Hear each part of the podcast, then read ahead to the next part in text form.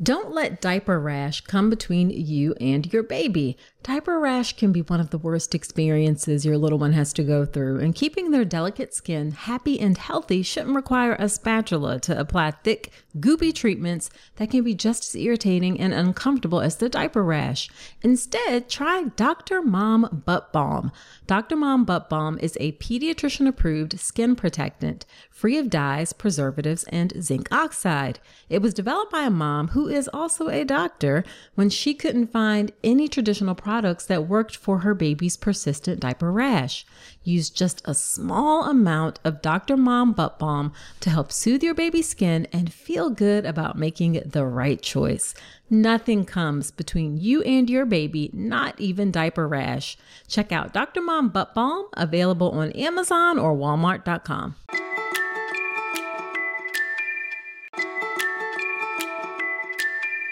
Back in the day when my girls were born, it was not easy to share photos and videos with loved ones, but you have a fantastic option available the Family Album app. The Family Album app was created in 2015 and has operated in the long term to give parents a secure and easy way to share photos and videos with loved ones. It's a totally secure personal haven for your family's memories. I love that there's no third party ads, no unwanted eyes. Now, let me share some of the great features that make the Family Album app a go to app. First off, the app automatically sorts photos and videos by month, allowing you to swipe back in time and see how your child has grown. No more scrolling through endless feeds or searching through folders. Another cool feature about the Family Album app is you can order eight free photo prints every month to be delivered to your home.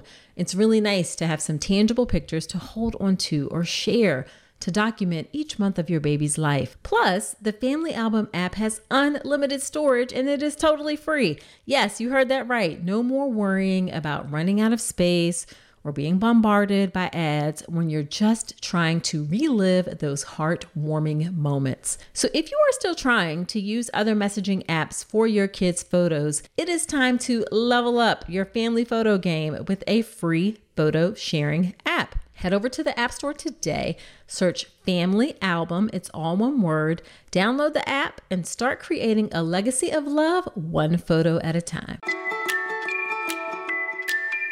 In today's episode of the podcast, you are going to learn all about episiotomy.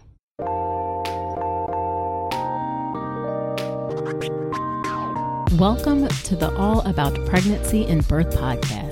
I'm Dr. Nicole Calloway Rankins, a practicing board certified OBGYN who's had the privilege of helping hundreds of moms bring their babies into this world. I'm here to help you be knowledgeable, prepared, confident, and empowered to have a beautiful pregnancy and birth. Quick note this podcast is for educational purposes only and is not a substitute for medical advice. Check out the full disclaimer at ncrcoaching.com forward slash disclaimer. Now let's get to it. Hello, hello. Welcome to another episode of the podcast. This is episode number 78. I am so glad that you're spending some of your time with me today. So, in today's episode of the podcast, you are going to learn all about episiotomy. Now, I want to say right up front that the good news is that overall, episiotomy is actually not very common and it's on the decline in terms of how frequently it's done. However, it does still happen. So I want you to have all the information you need to know just in case. So in this episode, you are going to learn what an episiotomy is, how often episiotomies get done, the risk of episiotomy, some factors that are associated with episiotomy use, when episiotomy might actually be necessary, because sometimes it is actually necessary. And then questions to ask your provider about episiotomy both during your pregnancy and during your birth. Now, learning about episiotomy is an important part of being prepared for those possibilities, that unpredictability of birth. Preparing for the possibilities is part of my beautiful birth prep process within the birth preparation course. The birth preparation course is my online childbirth education class that ensures you are knowledgeable, prepared, confident, and empowered to have a beautiful birth. I recently had a post in the private Facebook group for the all access level of the course. And the all access level is the private group where you get increased access to me. And she wrote in this post how she developed complications and she and her husband had to make some tough decisions that out of necessity steered them away from what they were originally wishing for their birth. But because she and her husband had taken the course, they felt educated, they felt empowered. She had a beautiful baby boy, and all is well. Now, if you want that same feeling of feeling empowered and feeling educated and being able to manage that unpredictability of birth, then check out the birth preparation course. And that all access level is where you get increased access to me. I do regular Q&A sessions. Right now it is very heavily discounted because I want it to be accessible to folks because of COVID. So you can check out the course at ncrcoaching.com forward slash enroll and I would love to see you there. All right, so let's get in today's episode about episiotomy. So, episiotomy is a cut in the perineum, and I'm gonna get a little bit technical and a little bit urban dictionary. So, episiotomy is a cut in the perineum, and the perineum is the tissue between the vagina and the anus. And I think, I hope I'm not showing my age here, but like the slang for it is like the taint area, and um, an episiotomy is done to enlarge the vaginal opening during the very last part of labor right as the baby's head is coming out. And it can be done either in the midline, which is a straight down, like the middle. So think like if the opening of the vagina was a cut, it would be like at 6 p.m. and that's straight down, or medial-lateral, meaning it's kind of off to the side. So between like three and six or between like um, six and nine. So like seven or eight o'clock or four or five o'clock, like a slant, slanted cut. And again, it's done to enlarge the opening of the vagina and make space for the baby's head to come out. Now, there was a time when episiotomy was done pretty routinely. In the 1970s, the episiotomy rate was over 60%. And it was done because doctors thought that it had benefits. So they thought that cutting an episiotomy may reduce trauma to the baby's head. That doesn't make any sense to me, but that is one of the things that is talked about or discussed as was thought to be a benefit. Also thought that doing an episiotomy would uh, make it easier to repair and lead to better wound healing than a spontaneous kind of jagged cut. Because when you do a controlled surgical cut with scissors, it's easier to repair. And the thought it was that because it's easier to repair, that it would improve healing. Now, I will admit that a straight cut with scissors is easier to repair than what can sometimes be kind of a jagged, spontaneous cut or spontaneous tear, I should say, rather, that can happen with natural labor. However, that's part of the art of obstetrics, us being able to put back those natural tears in a way that is can heal appropriately. There's actually no evidence that doing an episiotomy will improve outcomes when it comes to healing. A 2005 review found that it did not make a difference with pain. It did not make a difference in the use of pain medication, whether you did an episiotomy or allowed for a natural tear to happen. So that was debunked. It doesn't make for better repair or better healing. Now, another thought behind doing episiotomy is that it was thought that it would preserve the pelvic floor support. So the muscles that are there and the pelvic floor. And those muscles are there for lots of different reasons. One of the biggest things that can happen during a tear during birth or an episiotomy that extends, and I'll talk about the risk of episiotomy in a minute, is that it can affect the muscles that control um, around your rectum and your ability to like control your gas and can control your stool. And it was thought that by doing an episiotomy, you could better preserve the pelvic floor because you prevented an unpredictable kind of spontaneous irregular tear. However, studies have since shown that episiotomy does not protect pelvic floor strength and may actually result in a weakened pelvic floor when compared to a spontaneous tear. Okay. And it has never been shown that episiotomy protects against either future urinary incontinence, so leaking urine, or fecal incontinence. Okay. Expecting parents who are looking for great nursery decor, this message is for you. As you prepare for the beautiful journey ahead, let Home Threads be your partner in creating a serene nest for your growing family. At homethreads.com, explore a collection designed for comfort and style during this special time. From cozy nursery essentials to soothing rocking chairs, Home Threads has everything to create the perfect home for your little one and always at the best value. If you like unique items, then you definitely need to check out Home Threads. We got a silver picture frame from Home Threads that is absolutely beautiful. It's one of those timeless classic items that will last for years to come and it fits in any space in your home. Be sure to visit homethreads.com forward slash Dr. Nicole today and receive a code for 15% off your first order. Home Threads, love where you live. All right, and then another reason that it was thought that episiotomy uh, should be used routinely is that it may help prevent shoulder dystocia.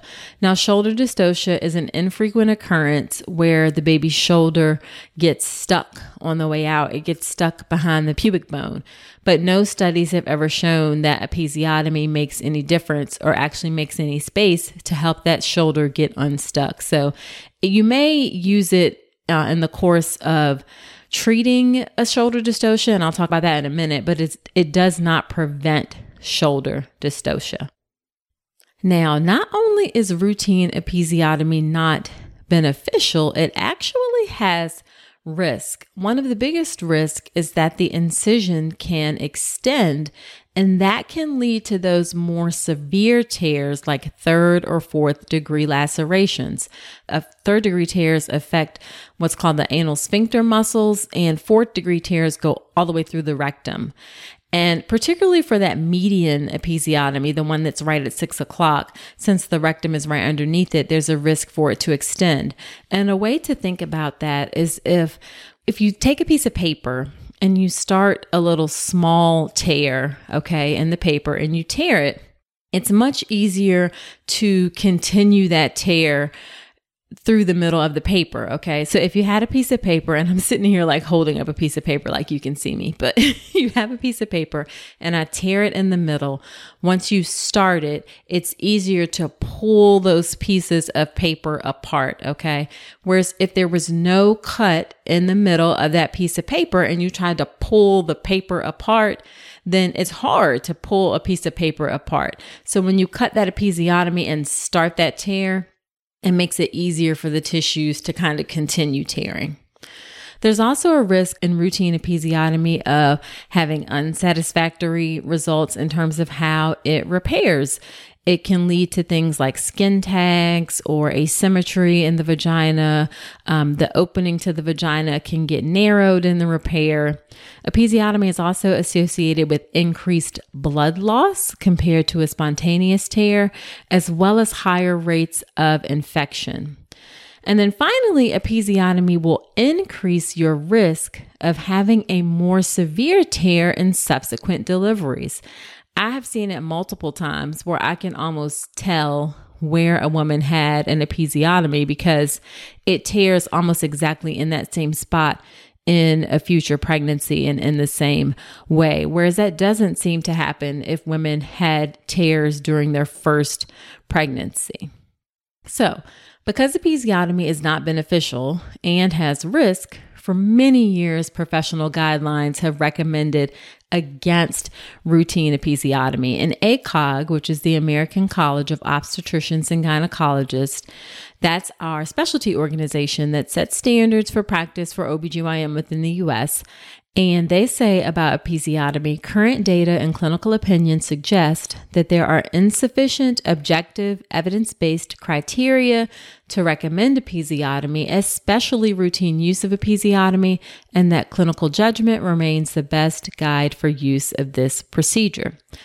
And as I said in the beginning, the rate of episiotomy is actually pretty low. So most providers actually adhere to those recommendations and actually many hospitals track episiotomy rates as a quality measure, meaning that if the rate is too high, then that is considered a problem.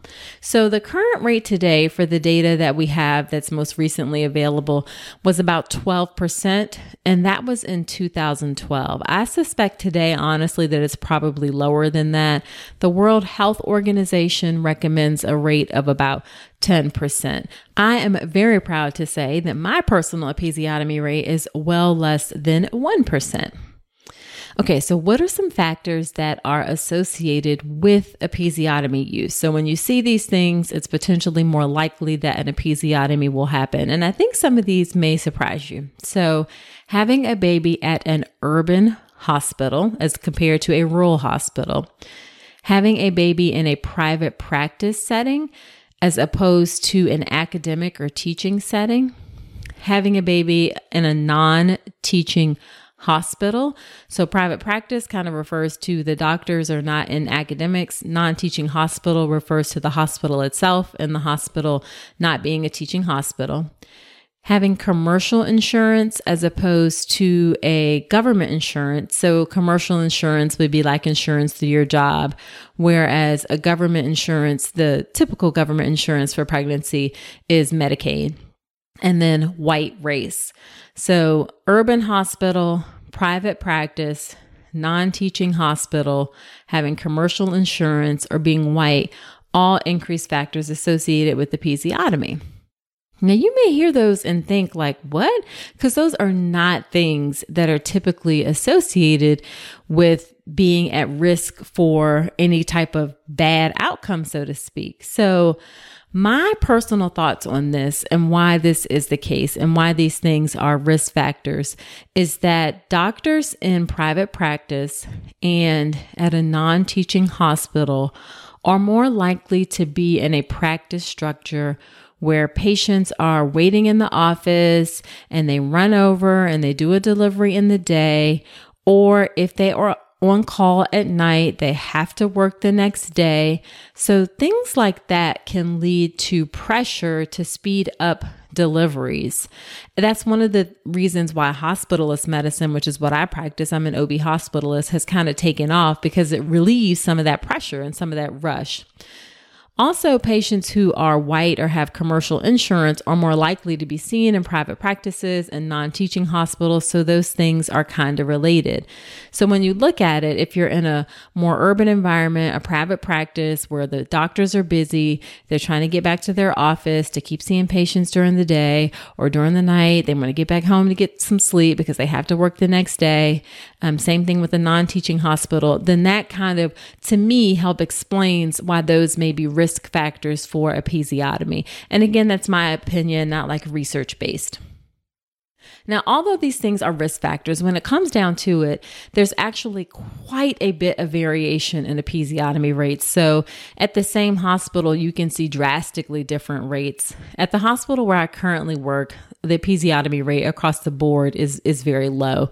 But at the hospital where I worked at before, you could see one provider have an episiotomy rate of 1%, and then you'd see providers who had episiotomy rates of 60 and 70%. So None of those factors that I mentioned just now are incredibly reliable in terms of risk factors. That one thing that is overwhelmingly most important in determining whether or not you will get an episiotomy is what I just alluded to, and it's the individual provider. Okay.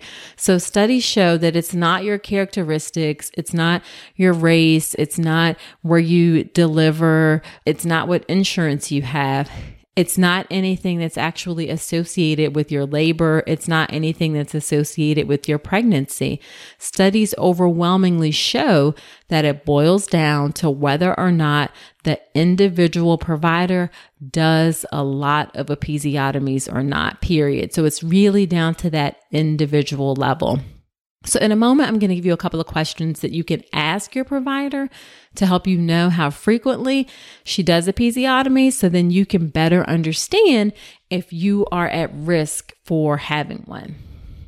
Now, before we get into that, let me quickly go over some situations where an episiotomy might actually be needed. So, although episiotomy is not necessary for the vast majority of births, there are occasional times, I would say even rare times, when episiotomy is needed.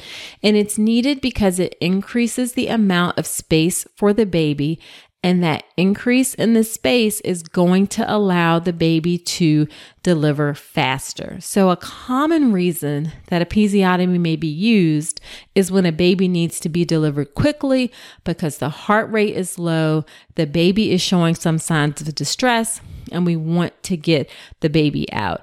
That is the most common reason that I have done an episiotomy. And in the last year, I've probably done two that I can probably think of. Can you tell that I'm proud of my low episiotomy rate?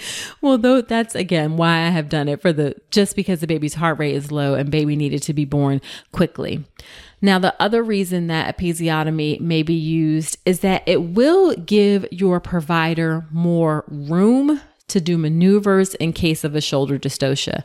As I mentioned earlier, shoulder dystocia is that rare, it's a rare event. It's unpredictable. It's when the baby's shoulder gets stuck behind the pubic bone and we have to do some maneuvers in order to help get the baby out. And some of the maneuvers require us putting our hand inside the vagina to move the baby, and an episiotomy will help make space for that. Shoulder dystocia is a true, true obstetric emergency that can have catastrophic outcomes if not relieved. Most of the time, it gets relieved fairly quickly, but again, episiotomy can help give your provider that room to do the maneuvers to relieve a shoulder dystocia. Now, as far as for the type of episiotomy that is recommended if you need an episiotomy, remember I said there are two types. There's the median, which is a, a, cut straight down like at six o'clock, and then the medial lateral is off to the sides. The medial lateral episiotomy has fewer complications than median. So it is the one that is favored. When you cut off to the side, you don't have that increased risk of the anal sphincter laceration. So you don't have that increased risk of the third degree tears or the fourth degree tears where it goes all the way to the rectum. That risk is higher with the median episiotomy. And if you think about it, that makes sense. The rectum sits right underneath the vagina. So if you cut straight down, you're more likely to like tear into the rectum.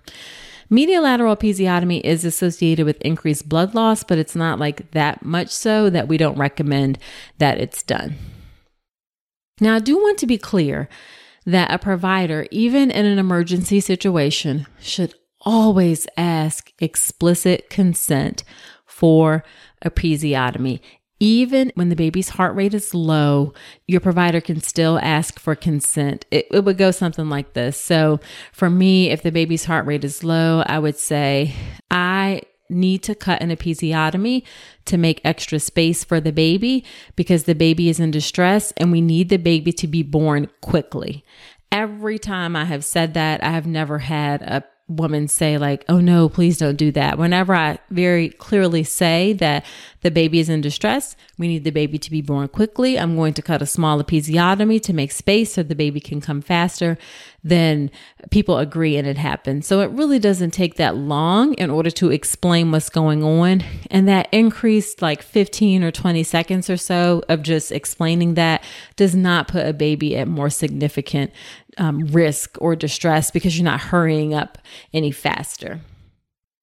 There should also be adequate anesthesia when you have an episiotomy. If you have an epidural, then the epidural will cover you just fine. You will not feel it. It is a, is a cut, so you do need some anesthesia. However, if you are having an unmedicated delivery or if your epidural isn't working as well, then you can certainly get local anesthesia, which is an injection of lidocaine medication right at the area where the site, um, the cut is going to happen. That may not necessarily be as effective as the epidural, but it will certainly help because it's going to be uncomfortable. It's, it's, it's cutting tissue. I'm just kind of being honest about that. Hey, so you made it this far in the episode, and I'm thinking it's because you enjoyed this podcast. Well, if that's the case, then I have a favor to ask.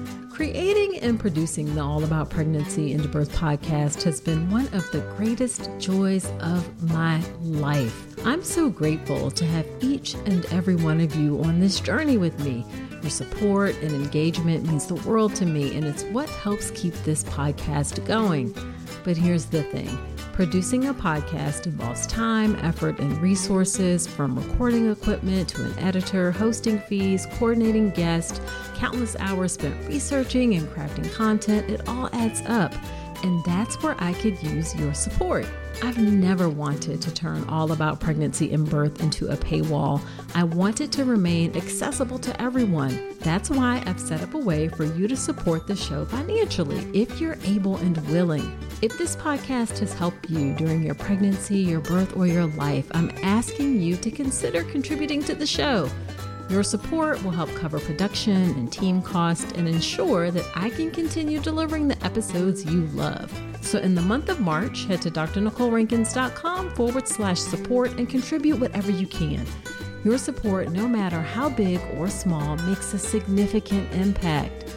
It helps us continue delivering high quality content and ensures the future of all about pregnancy and birth.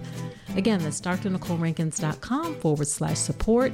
Thank you so much for being part of the All About Pregnancy and Birth community. Now back to the show. Now, I do want you to know if you have an episiotomy, most of the time, everything heals fine. There are no long term problems.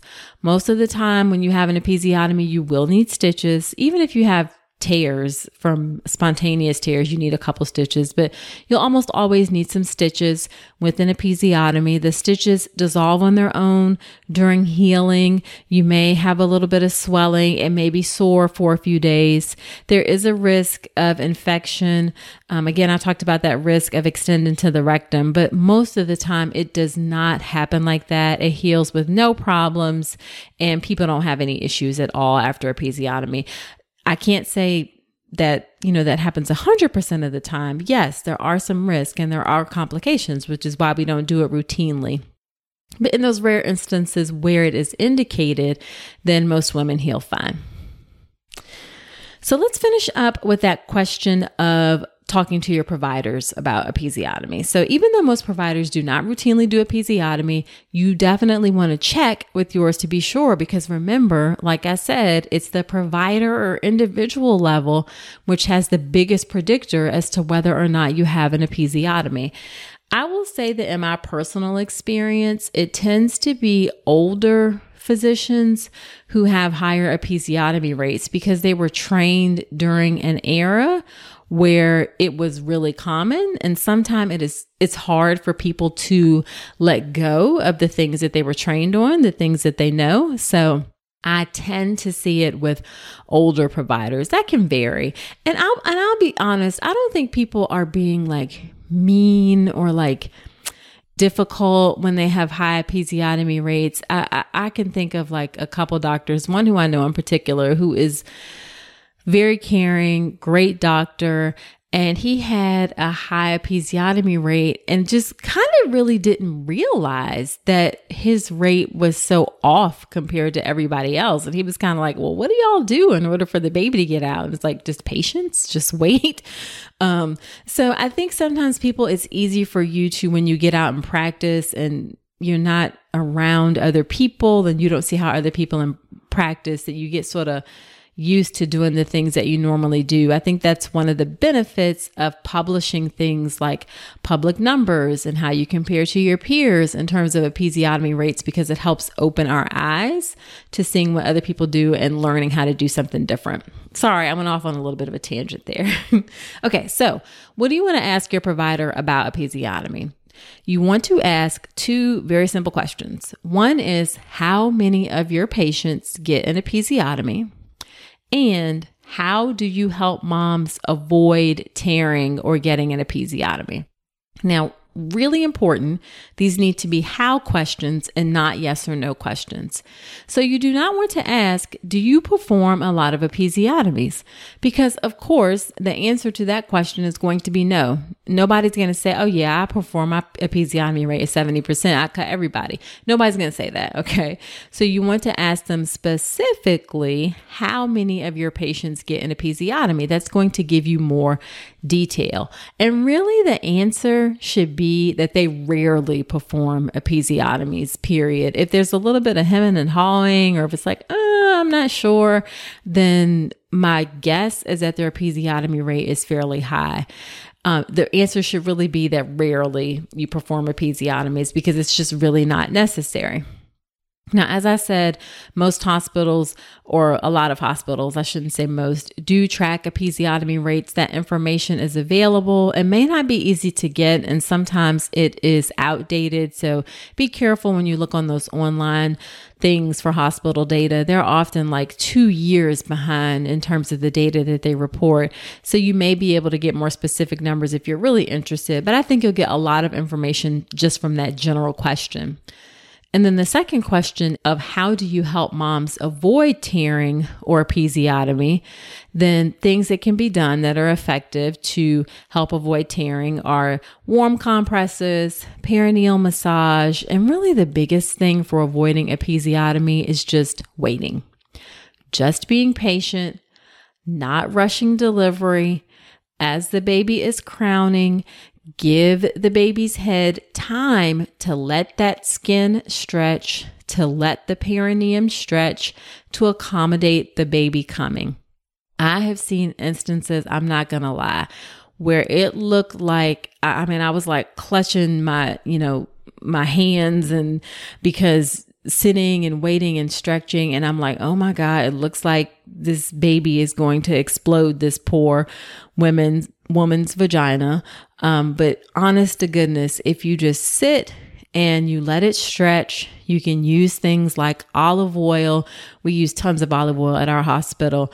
Use things like olive oil to help keep this the skin smooth and just wait and be patient, then you will avoid episiotomy and actually you will avoid significant vaginal tears as well. You may have like little minor tears, nothing particularly major if you just wait, be patient, and also have some control around how you're pushing at the end. You don't want to like push like crazy and like blow the baby out. I think that's something that we don't necessarily do a great job about. We're, we're coaching women, coaching women, coaching women, but we don't help them understand that actually at that last little bit as the baby's coming out, you sort of want to more ease the head out so you're not like damaging your vagina as much. So patience let the baby just stretch that skin. And as the baby's crowning, just kind of ease the baby out. That's going to help prevent tearing and episiotomy. Now, in the course of labor, I do want you to be a lookout for things like these statements. And I'm telling you this because this came from someone who asked me on an Instagram in my Instagram DMs. It's, this was a doula, and she said that during a birth, she heard a provider say, I'm going to make a little space for the baby. And then the doctor proceeded to cut the episiotomy, and her her client, the birthing person, did not understand what that meant. I'm going to make a little space for the baby. So if you hear things in the course of labor like, I'm going to make a little space or I'm going to make some room for the baby, then you need to ask, does that mean you're going to cut an episiotomy or ask, what does that mean that you're going to make some space?